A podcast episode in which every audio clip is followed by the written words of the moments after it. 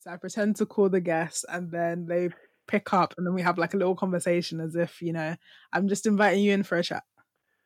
Okay. You're, so you yeah, the fake phone to your ear is optional, you know. Okay. See, see how you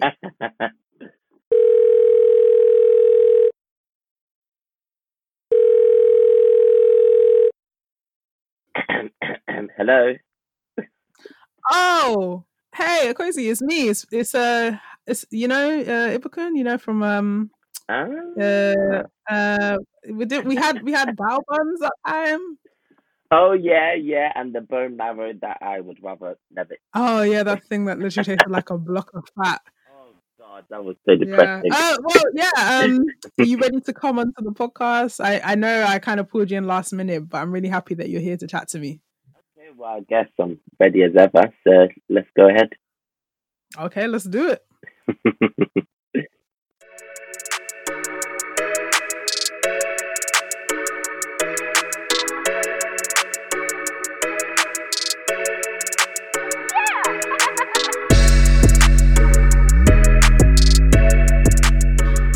So in my head, I always was thinking, oh, if I ever go on a date, I should make sure to invite the person I go on. A, I've been on a date with. I feel like that would be good content. So I was like, oh, Okay. um, yeah. Let, let me just ask you. okay, so it's a lucky one, I guess. Um, and what was the thought process behind that? Um, I wanted a guest, and I didn't want to repeat a guest yet. I feel like I'm not. I'm Okay. very early on in my episode, so I don't feel like I'm at a Mm. point where I want to repeat guests yet. So um, I was thinking of doing another solo episode. Most of my episodes are me and one person, or me and two people. Uh, and then if I do a solo episode, I kind of just have a theme. But when I'm talking to people, it's kind of freewheeling and just like letting things out.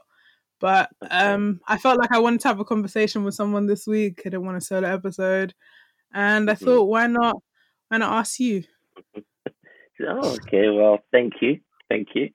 Um, I guess hold on. We started right? Or Oh yeah, we we have started. okay, okay, okay. Well, I guess go ahead. Um, I'm excited to know what we're going to end up talking about. It could, I mean, because I don't know much. This it could be anything. I guess. Um, so I guess I'll let you lead. Oh, honestly, it's um, it's very much whatever we end up on, wherever the conversation goes. If you feel like there's something, I mean, let me actually. Well, I know a bit about you, but maybe you should introduce yourself to the people listening. So let the people know what your name is, where you Oh, come okay. from, a little bit about yourself. Okay. Um, well, my name is Kwesi, or Kwesi. Um, I'm from Enfield, North London, and um, I've known Ibukun for a few months. So we've only met once, and um, I guess I'm 24. I work as a town planner for Hackney, and yeah, that's a brief introduction to myself. Um, I don't know what else I could say. Um, how to be here all day. Um, but yeah. Gentrification.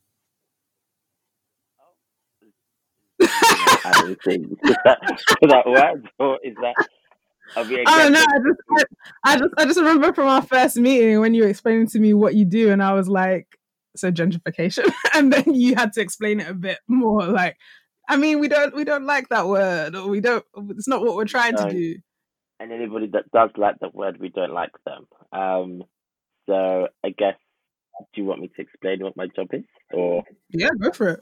Okay, well, I guess for most people that don't know what town planning is, it's basically, in short, trying to improve places that we live in and we work in and uh, do social activities in. And this is improving in every aspect. So, like socially, politically, economically, the way it actually looks as well. And just, I guess, in short, just making it a better place to be for everyone. Um, so that also means it should be inclusive and every person should be able to enjoy every place to the best of their ability, if that makes sense. Um, that's in short, but obviously that means um, planning is actually very broad because within it you would have transport planning, um, urban realm, town planning, rural planning. The list goes on and on. Um, hopefully that makes sense and doesn't sound as boring as I made it out to be. But it's very interesting at times. you say boring, but it it sounds interesting because you even mentioned when we when we met how there'll be situations where you're in certain towns where people will want to like be involved in the planning and are very eager to be involved in the changes you make. So you meet like a lot of different people, and mm-hmm. th- those are usually like kind of white, older, middle class towns.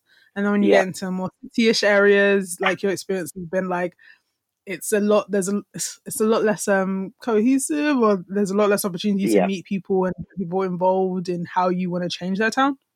Yeah, that's definitely true, and I think it's one of the sad things that um happens is that um i but in more rural right, whiter areas, I can never pronounce rural. Um, I think people, I think just people tend to be more aware of planning and the power that planning has. So they know that if they get themselves into the planning system, they can use it to their advantage to make their place better. Whereas I think in cities, for example, most people even listening probably never heard what planning is. Um, so they don't know like the power it has and how they can use it to their advantage in the places that they live in. And because of that, what tends to happen is that the planning system tends to work in the favor of older, richer whites, um, and sometimes this is actually to the detriment of those that aren't um, using the planning system. Um, so yeah, because even today at work, I mean, I'm not allowed to mention any names. Um, there's I heard a story about a woman that wants funding for a project um, for like quite privileged people, and um, it's to do with cycling or something. And there's already like three other projects for like the same school, um, and we were all like, "This is just unfair. How how does she manage to do this?" But because she knows the planning system and all the loopholes and stuff, she knew how to use it to advantage. But um, yeah, mm. I guess so how would you invite how would you advise people to to if they wanted to get involved and make mm-hmm. sure that their areas aren't gentrified how could you advise people uh, to do that to get involved? I would say the best thing people can do and what would be really nice uh, would be to explain it simply everywhere has a local plan so that's like your local council. This is what i said to you last time as well. So like for example Enfield will have a plan or Barking and Dagenham will have a plan, but places within that those areas, so for example, like I don't know, um, Barking itself, um, doesn't have a plan specific for that area, but somebody, people in that area could make a plan specific for that area, and they can work with the council to make sure that um, whatever happens in that area goes by the plan. And when they make the plan, even though it needs to it can't go against what the council says in their wider plan. You can kind of complement it. So like you could let's you could say, oh, you want ten houses here or houses of this type here.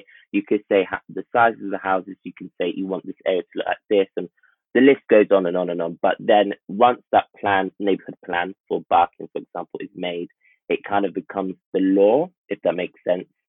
So a developer what often happens as well is that, for example, if people don't want development in their area, they will quickly rush to make a neighborhood plan that basically somehow they get evidence to say they don't need any houses there. And when that neighborhood plan is made, the developer can't, you can't, no one can go against that plan. So the developer will not be allowed to build there anymore, if that makes sense. Yeah, it definitely does. So, so anyone listening, if you wanna um if you wanna fight gentrification, I guess these are some steps you could take.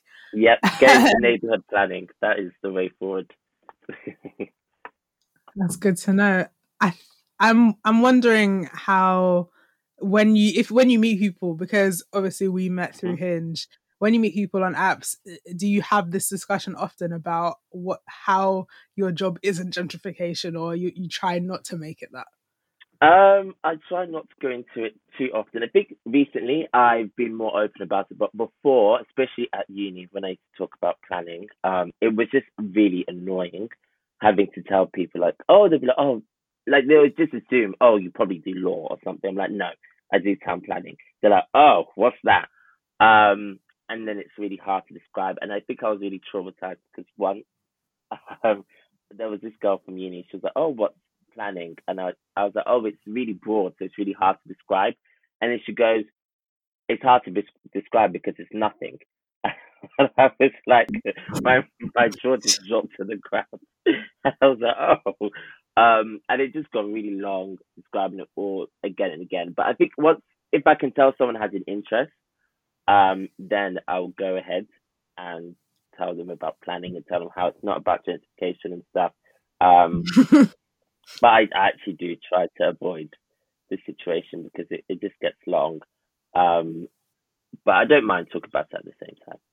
Yeah. So you you love what you do? That's a question. you love what you do? yes and no. Um, I think it's the same because I think you kind of, I think you go into planning after uni thinking like it's going to be like a real world version of Sims, and then you enter the office and it really isn't. I mean, to be fair, it really depends what department and projects and company you work for. Like there are some places where it actually is kind of like Sims because you there are some departments where they literally draw the map like a map and they like they draw what they want to improve. So you're literally just sat there drawing like your own fantasy world and stuff to a certain degree. Um, so I think there are really enjoyable aspects, um, but there's also very painful, boring ones like if you have to deal with planning applications all day long. Like no, no, that's that's, that's just a no for me. but yeah, I guess um, it can be interesting. Definitely, it, yeah. Mm. I wonder if anyone listening is like, oh, that actually sounds like fun because all I do is play Sims. Like I have a friend who's really into Sims, so I wonder mm. if this could be like a job for her. But then you're also saying like, oh, it's not like Sims at all. So maybe not. I mean, I think I think you have to remember with planning, it's so broad. So that's the thing. Like it's it's such a broad spectrum. It's, I guess it's a bit like I don't know. I can imagine like law or something like. There's so many different mm. roles and jobs and like there's professions within town planning as itself. Like town planning is an umbrella term. So it really depends what you get into within planning. So I guess in a way you can make it as you want it to be in a way. Mm. Is it a diverse field or does it really depend oh. on what area you're working in? as in diverse and basically diverse. But so, so uh, sorry, say that again. Well, by diverse, do you mean in terms of different roles, or do you mean like ethnic? Oh, I mean in terms of race and ethnicity. Yeah. No, no, no, no, no. Um, white, white, white, white. um, it's it, and it's uh, a shame as well because you feel like such a profession where like the main goal is to make places sustainable and a place for everyone and for it to be the best place. It should be probably the most like in like in an ideal world, it should be the most diverse profession out there. But it is white, white, white, white, white, and it, there are reasons for it. For example, like I, I mean, most people, especially if they're not from this country or other like European countries, they, or just in general, most people have just not heard what about planning in their lives. Um, so I think that's one big issue as well. Um, but yeah, it's it's sad, but they do want to really work harder to kind of change that world, change that around because it's a bit like how can you plan for, for example, black areas with a group of white planners? It just doesn't. Mm. It doesn't look yeah. Good. Um, yeah. And also when you're doing like, mm-hmm. oh, I was gonna say, and also if you're like a person who is planning for like a predominantly black or brown area and you're mm. a white individual, you might not exactly know what the people in that area need or are looking for. Exactly, exactly. And what also happens as well is that like even when you get like for example, someone a council or something in China, for example, gets a English company, what often happens is that they bring their English practices to those countries. So it's kind of Mm. like they didn't really think about that area from, for example, the Chinese lens. They thought about it through an English lens, and therefore they're kind of catering for an English crowd rather than a Chinese crowd, for example. So it's really that's why it's really really important to um, have people that it's. I guess it's the same for other like professions like police and stuff. Like it's it's a lot better to have to serve people with the people that you're serving. If that's the correct way to describe it. Yeah. Yeah, a diverse range of voices is never a bad thing. It makes it better Yeah. for everyone involved. Yeah. Mhm. Yeah, I can see that. I guess I just assumed that. Actually, no, I didn't really assume anything, but I guess in my head, I felt like it would be nice if the people involved in the planning at least had some connection to the places they were planning. But I'm guessing that's Mm. not always. That's that can't always be the case. It's like it's not like you're always going to get people from Hackney specifically planning towns in Hackney. Oh, not towns in Hackney, but yeah. Oh yeah, Hackney's about. Oh yeah, planning towns in Hackney. no, you're, you're good. Yeah, um, yeah. I guess I think in, again in an ideal world that would be how we want it to be, but it just Ah. isn't at the moment. So, Yeah, we, we all want that ideal world. mm. So, what do you do besides? Oh, sorry, go on. Oh, no, I was just gonna say, so have I convinced you to con- um consider a job in Become a town planner. Ah, I, I'm gonna get back to you. You know, I have. I'm taking a lot of notes. Um, Okay. I, I'm not really a Sims person, but you know, maybe I'll get the game and see how I feel. Yeah, I'll get. I'll get back to you about that. hmm Yeah. okay, I'll be waiting. Uh, so besides planning towns and trying, I keep saying gentrification because trying not to gentrify places. What do you what do you do like in your life? What what else goes on? I feel like this is like another first date, but it's a first date for the for the audience. in and it's interesting because my last Mhm. episode, yeah, in your life. Mhm. Um, it's interesting because the last episode was like first dates, and now this one's like, oh, somebody I've actually been on a first date with.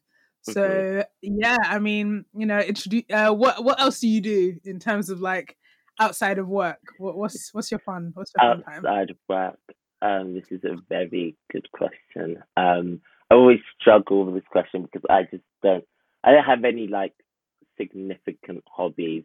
I, I- Oh, I think I don't think I- that's true. Really, I because all I can say is I travel. I You like out. to fly around the world. Yeah, You're, maybe. you're a yeah. Okay, yeah. I You- I really like you- traveling. You, you already planning for Afro Nation 2021? yeah, yeah, and a, a few things before that, but um, yeah. Um, I guess I guess I really do like to travel. I just feel like it's such a cliche thing to say. Like I really hate to say it. Um, because everyone's like, "Oh, I love to travel," which I guess people do, but I just feel like I want something unique. Um, that's just me being snooty and silly. But um, yeah, I guess I really like traveling. I really like um being outdoors. Um, I hate staying indoors. Um, yeah, I really like. I really enjoy socializing, going out, um, and ex- just exploring. Like it doesn't have to be in different countries. Like even if it's like around London or like around the country. Like even this year, um, I've tried to explore more of England. Um, I think now that we couldn't actually leave the country, um, it gave more of a reason. Like it kind of forced me to explore more, and I'm glad I did. Like I went to Wales for the first time, which was cool. Um, yeah, in terms of hobbies, in terms of things I do outside. Um, I do, yeah, I wish I did have hobbies, um, like proper ones apart from traveling and stuff.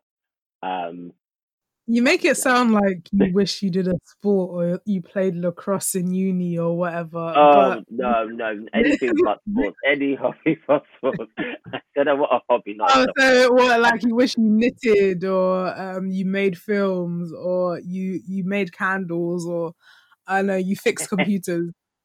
So yeah, something something bit like to give like a creative edge, something. Um, but maybe one day I don't know. Like I would like to get into like YouTube or something. Um, Hmm. but All right, you mentioned when I Mm. asked you to do this, you're like, oh yeah, this could help me start my brand. yeah, I've been, but I've been saying I'm going to start for like the past year and a half. I just, I think What maybe I kind of. Oh no, go on. Oh, were you gonna say like what kind of videos you do? What kind of videos? you- Yeah, that's YouTube. exactly why I haven't started because I just, I just, all I do is I love to, I love to talk, but I just don't know what I'm going to talk about. And I think it's also it's a bit like what to me it's like what I think because I don't like watching movies and stuff for long. I want to make sure that whatever I put out is actually interesting because I feel like whatever I speak about, if somebody else is doing that, I probably wouldn't be bothered to watch. I want something that I would actually want to watch, and I think that's the problem because I don't like to watch many things. So I think that day will come. So I just need to hurry up and do something. Hmm. Maybe you should just set up your camera and go and see what comes out. Come, yeah, I could do. I feel like as well, like I've been looking at other YouTubers and like not everybody started off with these amazing videos. Like, I, like a lot of people, it took them years to actually perfect their content and actually gain a following and like do stuff that they um actually want. Like, not necessarily that they're proud of. They're probably proud of the first video, but like you can tell like how YouTubers grow a lot. Um, and I Oh, feel yeah, like I always definitely. was under yeah, I feel like I was always under this impression that like your first feature has to be like this amazing big bang Mhm. debut and like make the world go crazy, which is not gonna happen because let's be honest, the Mm. first one will probably like ten views. So Yeah, I remember seeing a quote somewhere that said, um, "You can't," uh, something along the lines of, "You can't criticize or you can't um, t- tear apart something that you haven't even made yet." So, exactly. Like, if you haven't made it, you can't. Like, what are you doing? You haven't. You can't edit it, or you can't change it. Or you can't correct something that you Mm. haven't even got around to creating. So, create the thing and then be super critical about it. Yeah, yeah. So I think I just need to hurry up and do it. Like I need to sit down and I relate though in in a way. I haven't. I've been telling myself for four years now I'll buy my camera, and I still haven't bought my camera. And I think in the back of my head it's because I know how expensive cameras can be, and I have the money saved up. Mm, But I'm like, ah, do I want to spend that chunk of money? Even though I know it's some, it'll help me do something I want to do. But mm. yeah, I think the frugal, the frugal person inside of me is like, that's a big, that's a big chunk. Yeah. How how much are they? They're like 500, 1k. Yeah, the one I'm looking at is about 600. Oh, okay. Yeah, sorry. That's not Good luck. encouraging me. Glad it's you, not me. I'm joking. Um, but then again, there's always like, I mean, not to go off topic, but you can always like even try. I know they have websites where you can rent a camera and stuff. Um, instead of that, That's true. That's true. so can always be like a way to build your way in. Mm. Yeah, that's a good point. Also, you're not you're never going off topic. This thing has we have no topic. We're just we're just going, we're just flowing. okay, that's good to know. Um, yeah, you I was going to ask you actually, because when I was basically going mad um, during lockdown, I would message my group chat stuff like, um, I used to be like, guys, let's debate. It's five o'clock. I'm tired. I don't need talk. Um, so I used to be like, let's debate, um, and like just bring oh, out. you're a one of those guys. Yeah, well, no, I went through a phase. You'll be happy to hear, and the phase has ended because people stopped replying. but I was going to be like, what topic today has been on your mind recently? For a while. Maybe this is probably a question you should be asking me, but I thought I would. No, about you. So wait, did you just say what? Because the mic cut out a little bit. Did you say what Okay. topic has been on my mind recently? Yeah, yeah. I feel like this is something I didn't ask you last time. Like, I feel like it's a good way as well for me to like. Um, what has been on my mind recently? Uh, microaggressions. Actually, that's been on my mind recently. Oh, okay. because I've been seeing a lot of articles um, and having conversations with like some of my black friends and coworkers about things opening back up and like going back into the office. And one article I saw a few days ago, I think I don't know who. Uh, I'll find out. I'll link it below in the description. Um, Mhm. One article talked about how for a lot of black people, I think specifically referring to black women, they're not Mhm. rushing to go to the office because they all the time they've been at home has been a microaggression free space for the most part. Yeah. So like they haven't had to deal with like the in person like comments or maybe kind of hair touches or those little things that would like dig on them every day. The laptop Mm. screen was basically allowing them to distance themselves and also be in their own space. And now being back, like people being so eager to go back to the office. I think the article was basically it interviewed a lot some black women who weren't feeling that way because they were like, I don't have to rush back into a space that was constantly throwing these things at me. Mm. Um, interesting. I was like, hmm, yeah, I, I think I kind of see that as well. Hmm. I think it's I think it's actually really sad that that is that is the reality for unfortunately like a lot of black women that they like imagine like for for me like imagine having your dream job and you work with people that daily make actually going to the office to do your dream job a pain in a way. And it's annoying because I think I mean I think with microaggressions one of the most annoying things is that they're always seen as that like micro. They're not seen as major. And I think that's I think that's probably the, one of the most I mean I can't speak but I guess I can imagine one of the most annoying things is that because it's seen as micro minor it's not major enough to make a stand about it it's not Mm. is and if you do you I can imagine you'd just be seen as the angry black woman that just complains all the time so I Oh. mean it is really sad um yeah I just feel Well, like it's just Don't you Mhm. feel sorry, but don't you also feel like as um a black man that there are microaggressions you experience? Because I feel like as black Yeah. people, obviously they won't be the same, black woman to black man, Mm. but as black people, there's a lot of things that are similar that we that we Yeah, there, there are, and I feel like for me, I feel like the old, in my old job, it was the Christmas parties. Like, you know, it, I think what's really Oh. is that it's the times where that should be the best at work are usually the worst. Um, for I feel like for a lot of black people, because it's it's that time where like I feel like it's especially when there's alcohol involved and things like that, and they feel like, oh, I'm gonna say that thing I've been wanting to say for ages. um, I'm gonna finally say I've been No, nothing can stop me now. The alcohol yeah, set me free.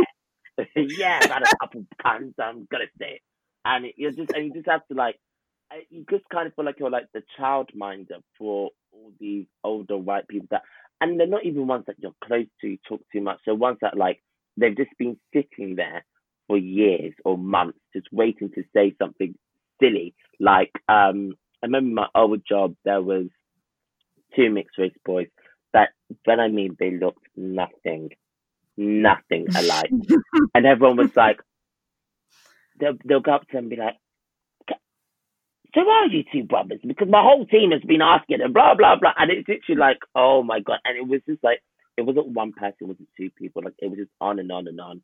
And then Mm. it was, oh yeah, there was loads. Um, but, and it's just kind of sad as well, because I think, again, it's just very sad to know that, like, you should you should be able to go to work and enjoy it. You should be able to go to your Christmas parties and enjoy it. But things that are enjoyable for I can imagine a lot more of white people in the offices for people of color and black people it can sometimes be the opposite and I think it's just a shame and I can imagine it's even worse for black women as well.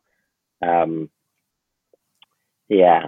Um I think yeah, I, I think it's been so long obviously since I've been in the office. I can't think of my last microaggressions. I, I think in my head they're all major. so I don't categorize them as microaggressions. No, Um, but that's the thing. Like you were mhm. saying before, it's not even that they have to be the most racist or like the biggest things. It's those. It can be those slight comments that Mm. because again they're micro that Mm. they don't. They, might not seem big to anyone else, but you notice and you've clocked it. And also, they Yeah. get to a point like as a black person where you subconsciously clock it and you don't even like register it anymore. But then later on, you might be like, "Yeah, that was one of them." Oh well, we move. yeah, yeah, so here we go thing- again. Exactly. And I think that's one thing as well with like the protests that happened um at the near the beginning of the pandemic that was sparked by the murder of George Floyd. It was like a lot of people were like, you know what, all these my all these things that I've just clocked subconsciously and like let sit and been like, oh, I'll let this one go. No, we're gonna talk about them. Yeah, Karen, I didn't like it when you touched my brain and told me, oh my gosh, your hair grew so quick overnight. All this, oh, oh, and no, I'm not aggressive. I'm just trying to put my point across. Like all the things that we have, like that we have gotten used to just be like subconsciously understanding that this is something that you're not going to say to the white person in the team, but you're going to say to me. And that when we look at the other black person in the room and we make eye contact, we're like, yeah, it happened. All this stuff that we subconsciously hid, but it became like, we can now talk about this openly and say, yeah, this is, it's been unfair for time and it's fucked. Mm. I think, you know, as well, I feel like something that not a lot of people talk about is that I feel like even as you're saying with your diversion, is it the not diversity and inclusion committee. Um, I feel like a lot of companies are being not fake, but a lot of companies are doing things like great initiatives like diver- um, diversity. Because we talk about diversity in planning, diversity and inclusion committees, and other similar schemes and initiatives. And I kind of feel like I've heard some are going a lot better than others. And I mm. feel like mm. what I'm trying to get across is that I feel like some of the people in these committees, that especially some of the white people in these committees, but it's not always whites as well, um, that in these committees and stuff, they're kind of trying to be like fake woke or they're trying to show themselves as someone that is all for it. But but then you pull them to the side and have a conversation, they're still saying left, right to like microaggressions and stuff. And it's like, and like for example, there was a girl. I think I told you about her. There was a girl that um was there was for example in my old job there was a girl that on the group chat we had instead of saying she was hungry she said I feel like an African, and I I don't even heard of that in my life. And then so I did when I read it, I was just like, like I, I didn't like her already by this point, by the way. So when I read it, I just spirit, like, your spirit knew. Your spirit was like, mm, not vibing with this person, and it knew before yeah. you fully knew. Yeah. So, and then twenty minutes later, because I was I'm so I was working, I'm so and I just I just didn't get it at all. And then twenty minutes later, like it clicked. I shut yes. my laptop and I left. And then when I came back, like no one mm. said anything on the group chat, and they so they all wait for me to bring it up. And then later on, like a few, this must have been a few months down the line when we actually did speak about it. One of the guys was like, "It's not racist, it's ignorance," and I let it slide. But then I brought it up again, and I was like, "How could you, the white guy, tell me, the black guy, what racism is and isn't?" First of all. And now, lo and behold, I've left the office and he is now running the diver- um, diversity and inclusion committee. Oh, and he's the head. Uh, oh, and, and he told me, and I was like, "Do you want a gold medal? Because you're not even going to get a bronze." and it's just similar stories as well from other friends at other offices, and it kind of makes you feel like it's just a bit like, uh, like foremost, not not saying that these committees should be hundred percent um people colored and black, but I kind of feel like they like people should be careful about the people that are actually trying to join them. Like, are they joining for the right reasons, or are they joining because they want it's another avenue to be power hungry kind of thing? Mm-hmm. And I mm. think that kind of happens, and it's kind of a shame because it's just a bit like, yes, again, um, it's kind of like stealing something that is for us and using it to your own benefit. Um, so yeah, I completely, yeah, I completely get where you're coming from. Like, I I think I've I read a few a few articles that following on from the protests and like all these companies saying like oh we support our black teams and we support our black team mm. members and we're here for them like people checking in a few months later like journalists checking in a few months later being like oh okay so what have these companies done found mm. that a lot in a lot of these companies like the DNI committees, diversity and inclusion committees, kind of were like mm. band aids or like plasters, basically trying to be like, look at what we've done, and now we're yeah. gonna invest. We're not gonna invest any more time in it because nobody's really looking at us, or we're not being scrutinized. Yeah, um, like like you rightly said, like some people can take advantage of those situations and be like, you know what, I'm gonna be the wokest of the of the white the whites. Yeah, the yeah. And I'm gonna I'm gonna make myself feel good. And you know what? I think when you're entering these committees, like I'm in a diversity and inclusion committee in my work. Um, yeah, and like gang gang, you know, I'm deputy chair. um, and I think what is good about how they did the one at my office is that they mm. hired people externally to come in and then mm. interview people who were interested. So it wasn't like any office politics involved. It was people that had come in from outside and also people who are specifically dedicated like their whole business model is like we are dedicated to creating diverse and inclusive spaces in offices we provide training we help build mm. committees mm. we help support t- companies who want to do this properly and they they say like even if they don't feel like a company is really ready to do it properly they won't work with mm. them and i feel like when Ooh. a company like it's stuff like that that shows me like okay a company is actually serious about trying to put the work in instead of like them like banding a, pe- a group of people together in the office and being like yeah you're the dni com- committee and that's fine because mm. that guy like i don't it, it's I, I can imagine like how you're feeling because this whole like these past few months of the people who've people who people who have recently discovered that black lives matter basically it's interesting when you stare they just found out pages. You know, they just found out. They just realized you stare at people's pages, and then you have had experiences with them, and you're like, mm. "Wow, you you really you really said that to me x x months ago."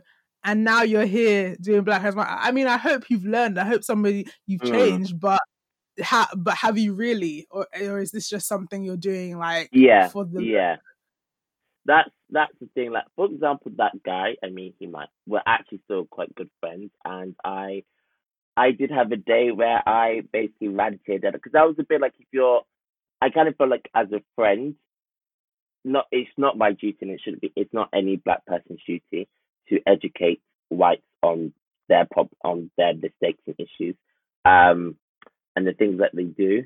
But I kind of feel like as my friend, it's clear that no one else is teaching. You're not learning.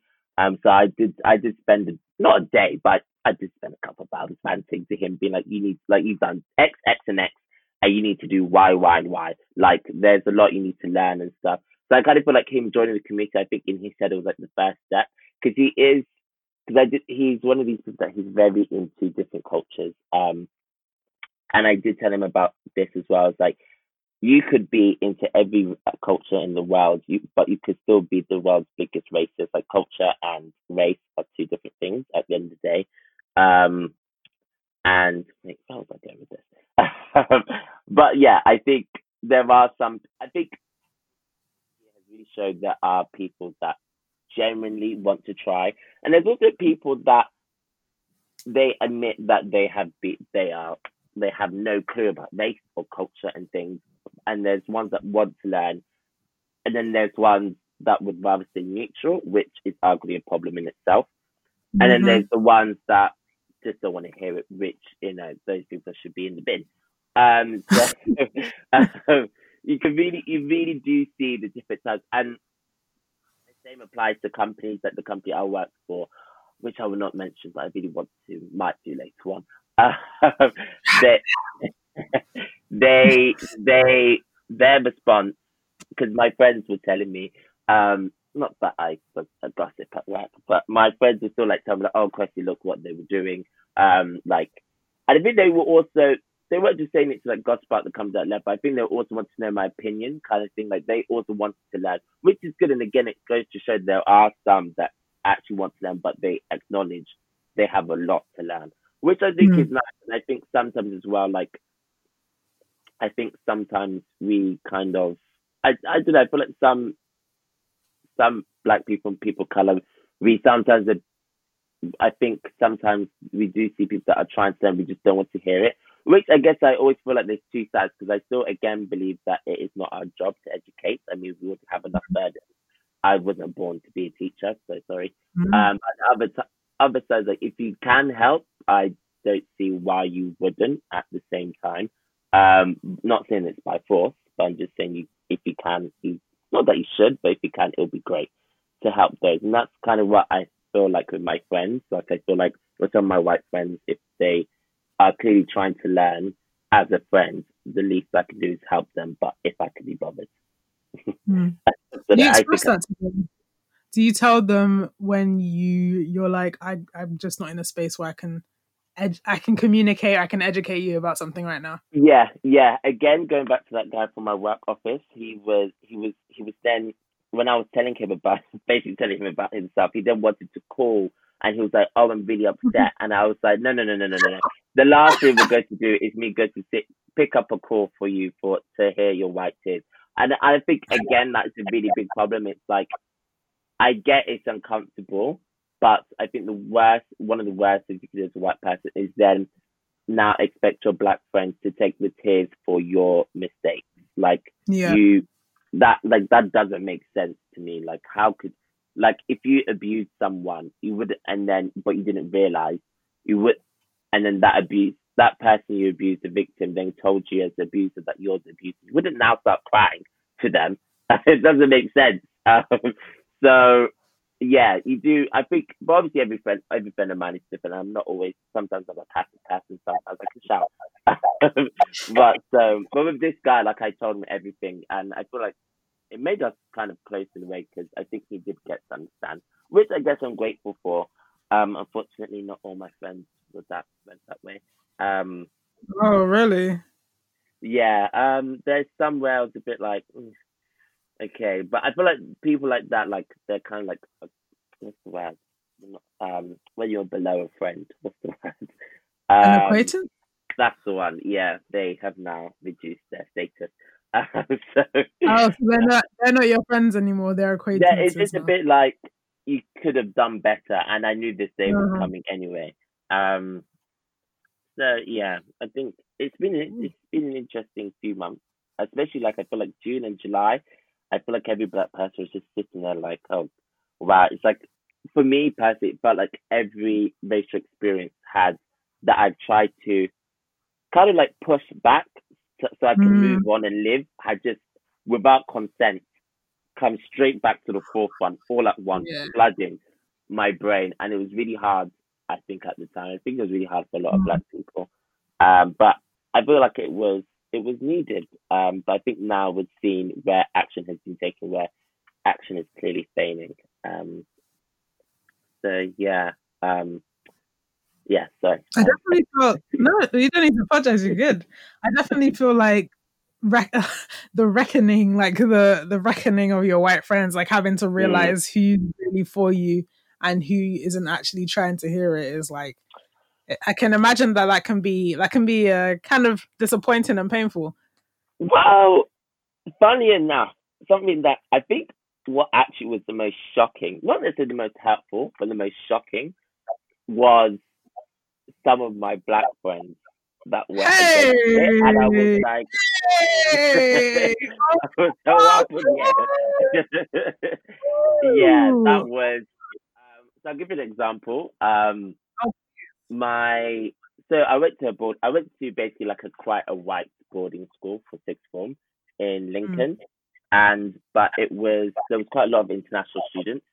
And in the year below, there was a Spanish guy who was like really friendly and like was friends with all of us. And in the boarding house, because not every person in the school was a boarder, in the boarding house, there's only 60 of us. Um, but the school was like a, a few thousand. It was a massive school. Um, but the boarding house speci- specifically was like quite a lot of internationals. Like out of the 60, there was at least 10, 15 um, Ghanaians and Nigerians. Um, so there was like percentage wise in the boarding house, there was a lot of black presence. And so there was this Spanish guy who I will not name. I mean, I should. Do you know what I will? His name was Jaime. Um, and Oh, yes, his name was Jaime, and he was friends with us and everything. And he was really close friends with, especially with some of the black boys in the boarding house. He was just very friendly. So imagine one day this year. So that was like a few years back, like five years back. So imagine one day this year, we, well, my my friend's friend friend was selling these BLM masks. And I saw them. I thought, oh, this is amazing. I'm going to promote it for you. I feel like loads of people want to see this, and buy rightly so, because even the money and the proceeds go to BLM charities. I was like, this is an amazing idea. Uh, so I promoted it. And then later on, she sent me a screenshot and she was like, "Do you of like a list of messages?" And she's like, "Do you know this guy?" Lo and behold, Jaime had seen my me promoting her mask and had gone and found her profile on Instagram and messaged her. Bear in mind, like they they don't know each other. Like she never went to my school. Mm. I've only met this girl like two times. Uh, like there is no connection at all. Um, so he messaged her being like, "Oh, um, I can't swear because my mum's next door." But he was like, "F Oh. Antifa, uh, just sending loads of rac- racial ab- abuse." At the time, I didn't even know what Antifa was, but now I do. Um, like anti-fascist movement. Um, and he's from Spain. I think it's a lot bigger there. Um, so he's just sending racial messages, and I was so, I was so upset. First, because it was like, why are you sending racial abuse? And secondly, like I thought we were friends. I thought we were cool, kind of thing. And thirdly, I was so like um embarrassed because obviously she like she doesn't know me that well, and I kind of felt like sh- I've now subjected her to this abuse Mhm. kind of thing. So I felt so sorry for her as well. Um, so yeah, so that happened. Anyway, classic me.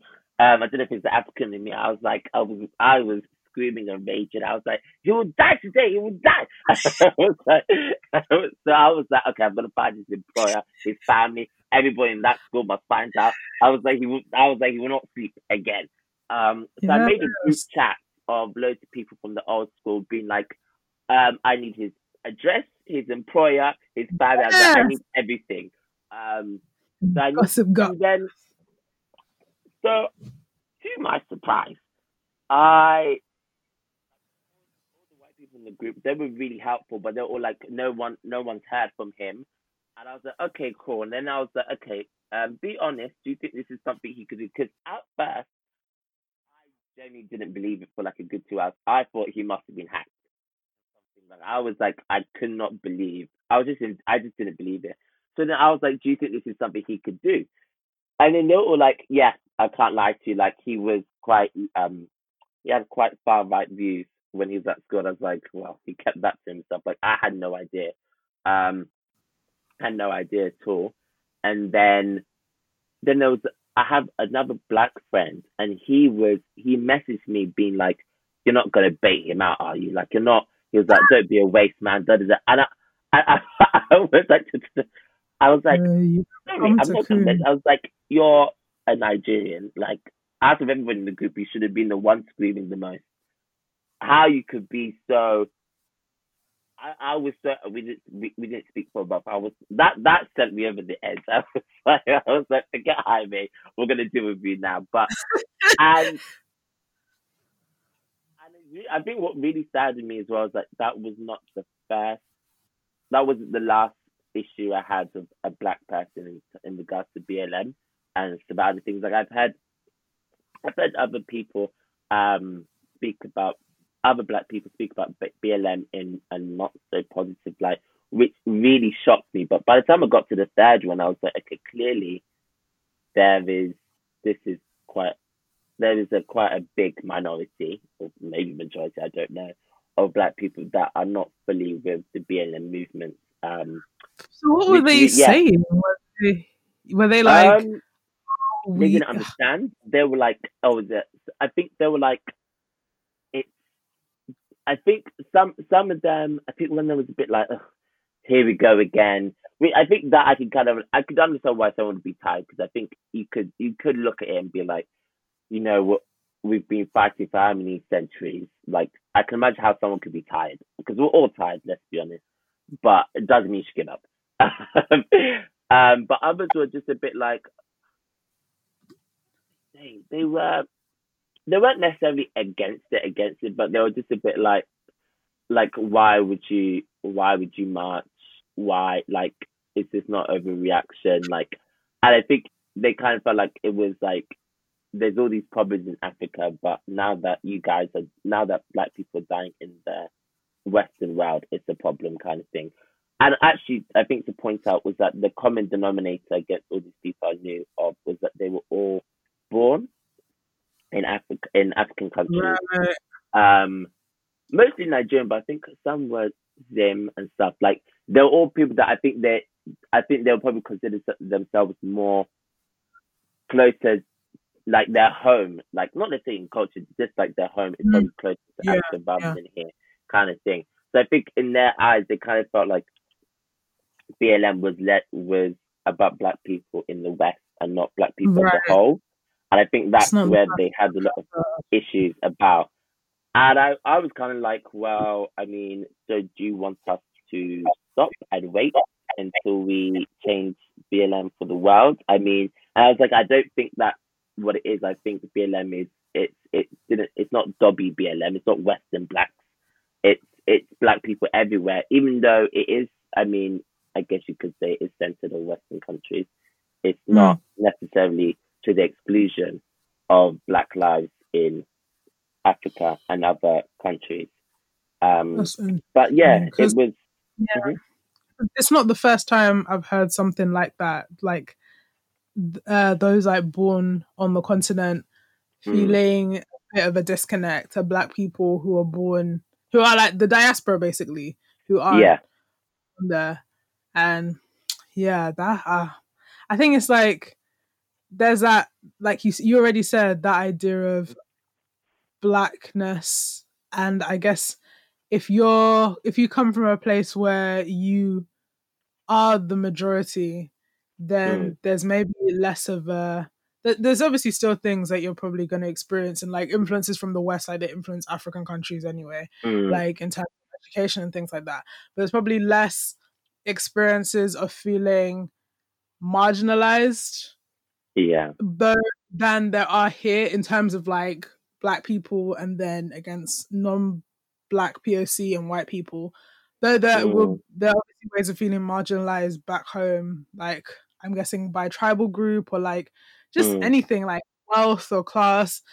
So yeah, the just the many layers of blackness are interesting to think. Mm, mm.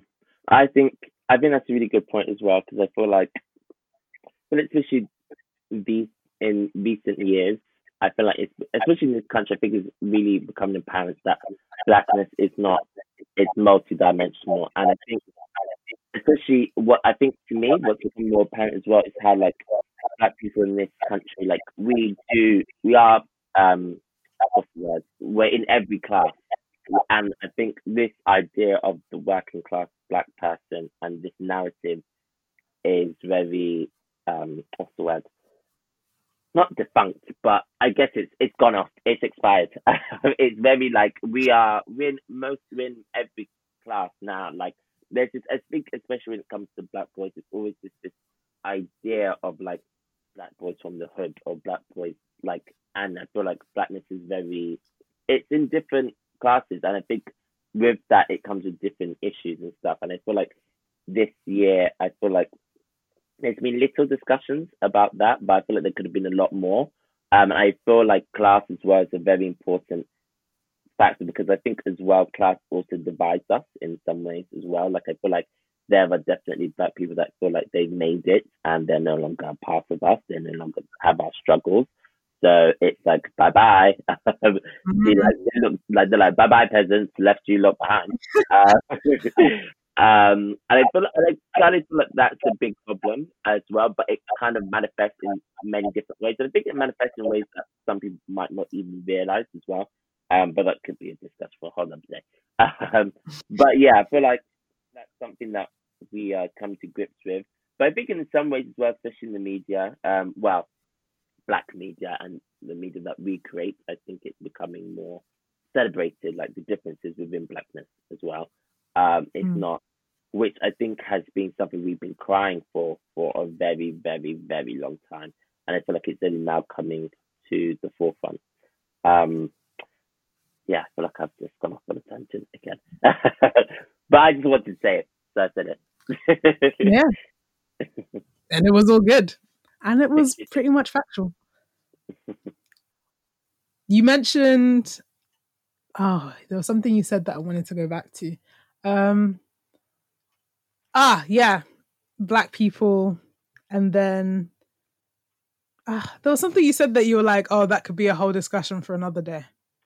Oh, was it um black people in class or the way um how it's like the narrative is multidimensional, like it's not just one. It's not Yes. just black working class person. Yeah, yeah. I think it's like one thing that I've really enjoyed is hmm seeing the way black media has grown. Not even just this year, but just like Mm, over the past few years, it's it's grown, and especially black British media, because I mm, think mm.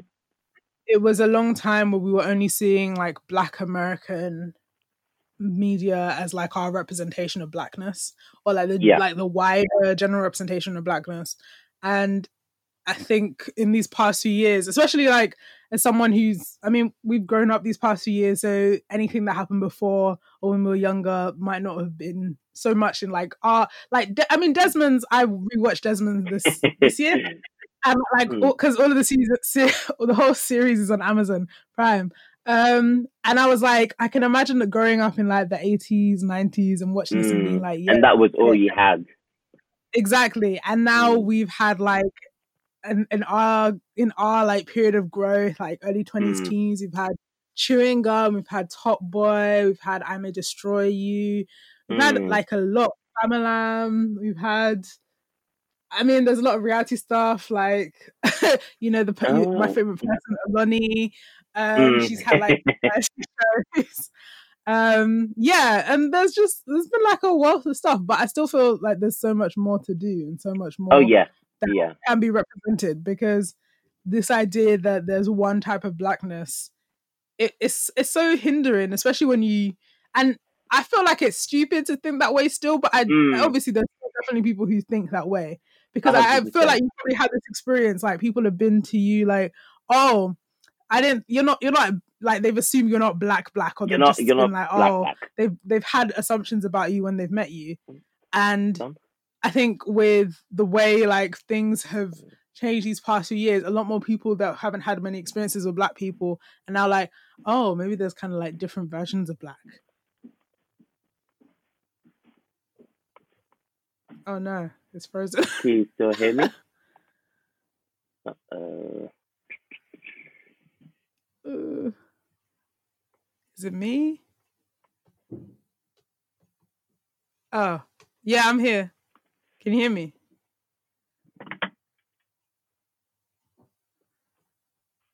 Uh, hold on. hello, hello. Oh, hey, yeah, I can hear you. Okay, are you? What Oh, I was going to ask you the same thing. You you just went off. You cut off. Yeah, I think I froze. Um, sure. well, you're back I'll- now. I'll you're back. Yeah, yeah, I'll deal with that when I'm editing. Sure. So, wait, what was the last thing that you heard?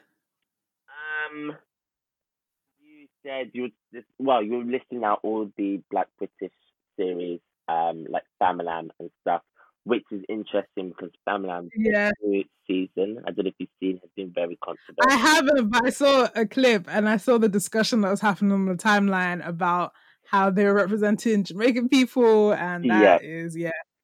See, even within the diaspora, we have our own shit going on, and within Mm, the diaspora, like, it's in the same company, in the company country, like yeah. yeah, So, um, but yeah, you was actually saying as well. Uh, the last I heard was how you were saying there's been a lot done, but there's still a lot more to go, which is definitely true. yes, But I think yeah, I've just been, there's been so much recently, and like thank God for Netflix. Um, I mean, God Oh, bless them literally, um, and abundantly. But um, because sometimes just to say like, do you, sometimes you sit there and feel like it, but was it for Netflix? We're still being square one, really. Like the majority of things, apart from a few BBC Three things, the majority yeah, of black media has been through Netflix. But I mean, it is what it is.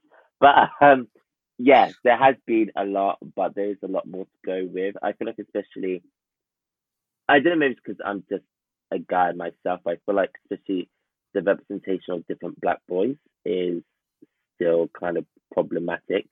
Um, mm, because I feel like even was it Top Boy or something, and people were saying like, "Here we go again, yet another hood boy documentary." Like, are we not tired of this narrative? Um, and I think there is some. I mean, I do love Top Boy, but there are some truths that like this, na- like this narrative just is has been replayed for decades. Um, but it's still yeah, needed.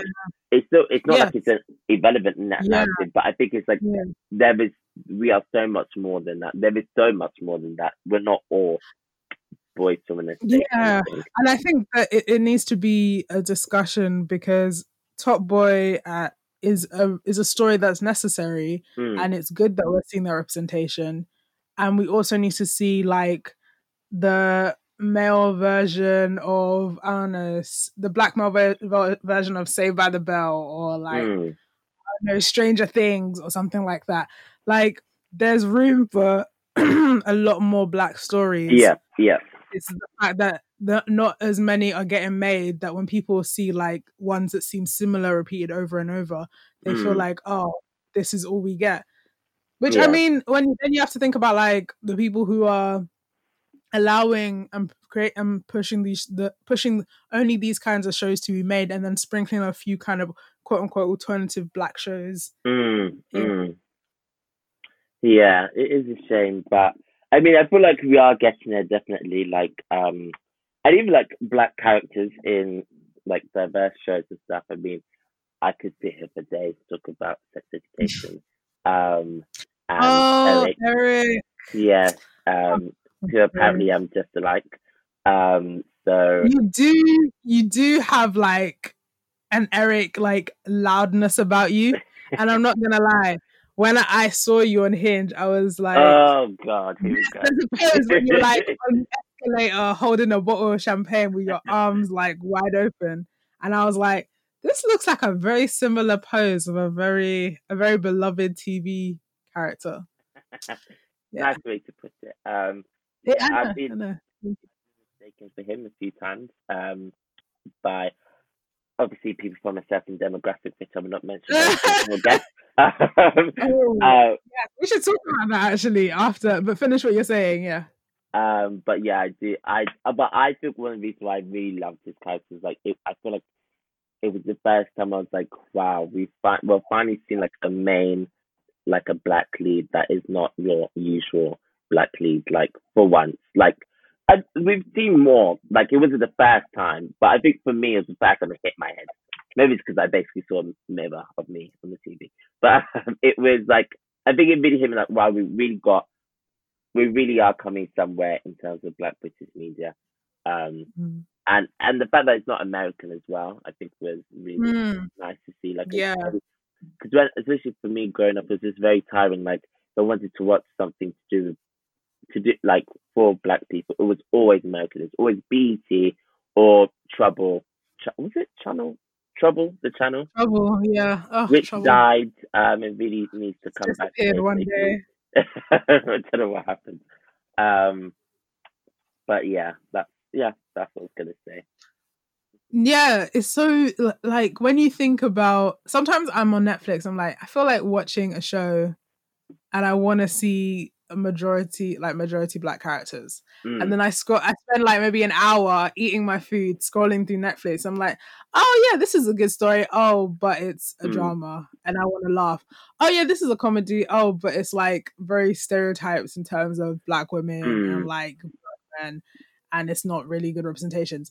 And then surrounded by these are a bunch of white shows with all these different characters, all these different stories, Mm. and I'm like, you guys just get to feel like you guys just get to see yourself every day all day, every day. And I'm literally here trawling through Netflix trying to look for any form any form of enjoy representation because there are some great films and some great shows out there, but sometimes I don't want to be all up in my feelings, which I feel like a lot of the Mm. films and TV shows that get created that have mainly black casts are. Sometimes Yeah. I just want to laugh and do comedy and giggle and Mm. see, but I I see someone who looks like a dark skinned black girl just being goofy with her friends, but I rarely get to see that, and that's why I love rewatching Chewing Gum because I Yeah, feel like it's just it just brings me joy. she yeah, um, Michaela Coel, she really did. She did an Mm. amazing. I still don't, can't believe she didn't she direct. She directed and I, I guess produced and acted all at the same time for I May Destroy You. Um, if I've got that right. Um, which Oh, I yeah. think is amazing. Um, obviously it's a Ghanaian. It doesn't surprise me that she's capable of that. Oh, of course, you know, hard workers, Just have to that in. you. Ah, I, I, uh, um, I think you should edit that out. Um, um, but yeah, no, she did an amazing, an amazing job. Um, yeah, I think again, it's just it's really I think it's really nice to see that we're finally getting somewhere. Um, and I I'm excited to see what's next, kind of thing. Um, and hopefully it's not just for show. Like, I think that's one of the worries I feel like some people brought up. It's like, is is is it just like a trend? Is being black a trend, or is this all here to stay and to improve? And that's in many things, like the media, like black media, BLM, like everything kind of thing. It's like, is this just oh, sorry, pardon me. Is this just a trend or is this going to continue? Hmm. And that's sad to think about because Mm. our race be a trend where we're people. We we lived it. We live this. Yeah. Yeah. It's, uh, I mean, I guess we'll see these next coming months, and you know, 2020 is we- we're in the last quarter of 2020. oh. So. I mean, I, I mean, just do you think the minute 2021 starts, everything's just going to be all good? Like, oh yeah, we're back outside so. again. January the first, like open the doors, get on the planes, kissing the clubs, everything's all good. I, yeah, I do, I do miss a party. Though.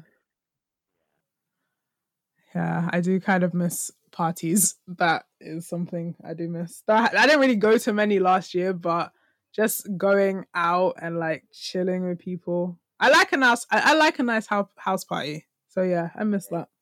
I wish I, I, I, I feel like I would like at my house party. I can't. It's not in my house. What like right now?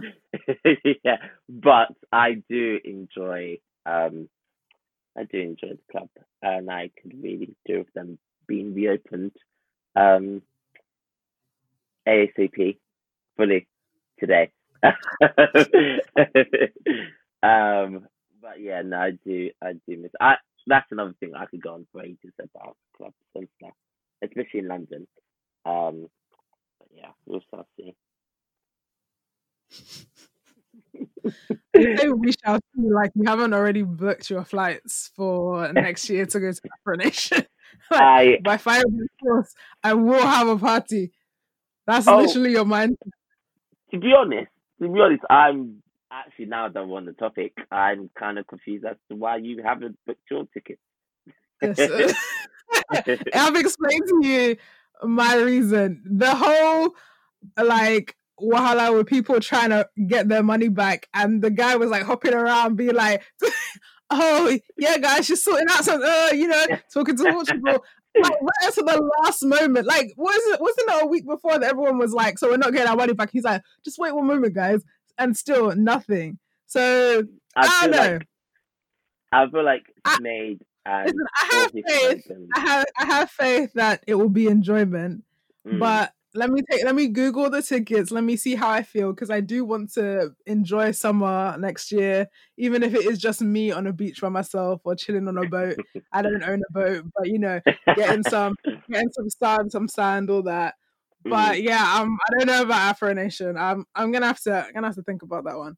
But you're not even the only one of my only one of the people I know who has been talking about Afro Nation.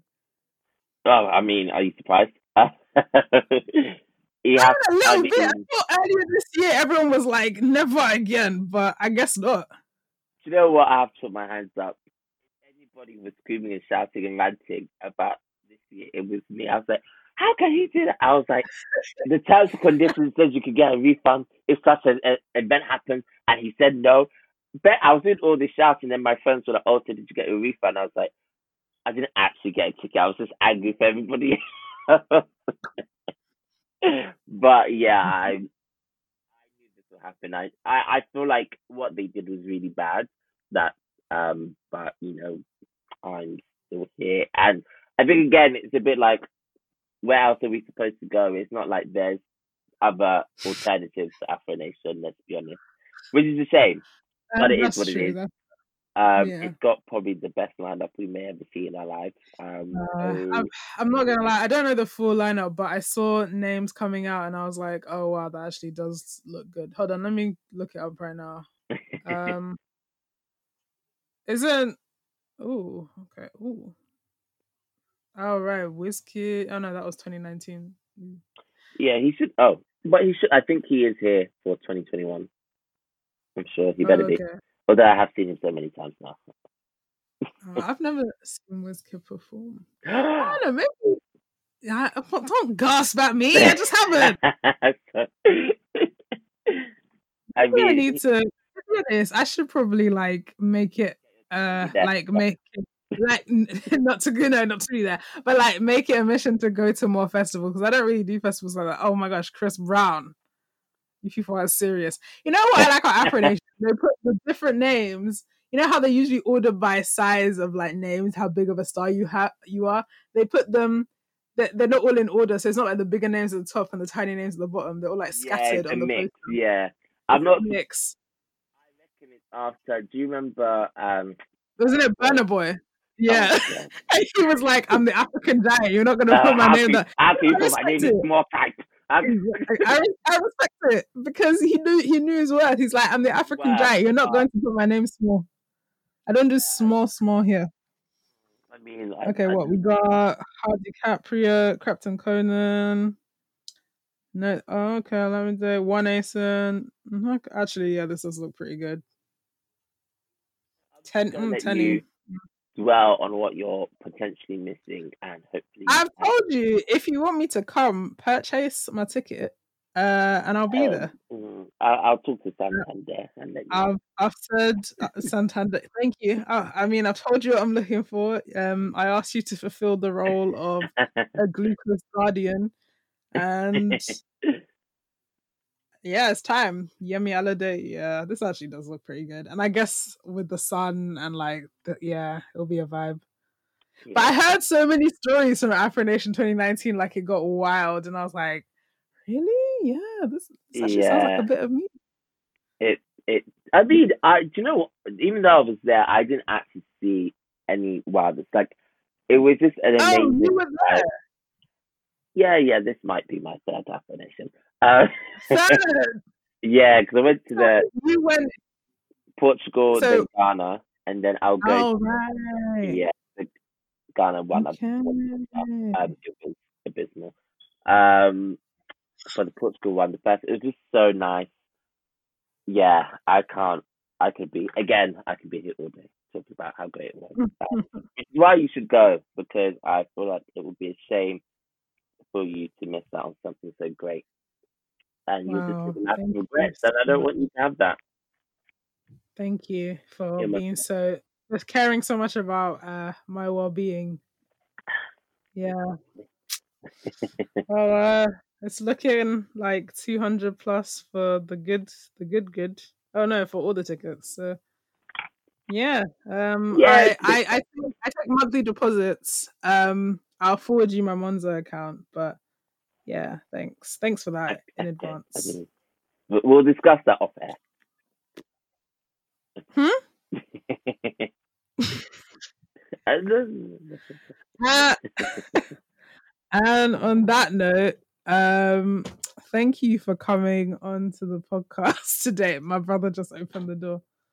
Oh, bye. Thank you for coming on. this always happens when I'm at home. Like people just want to come. Yeah. Oh, I should actually say bye to.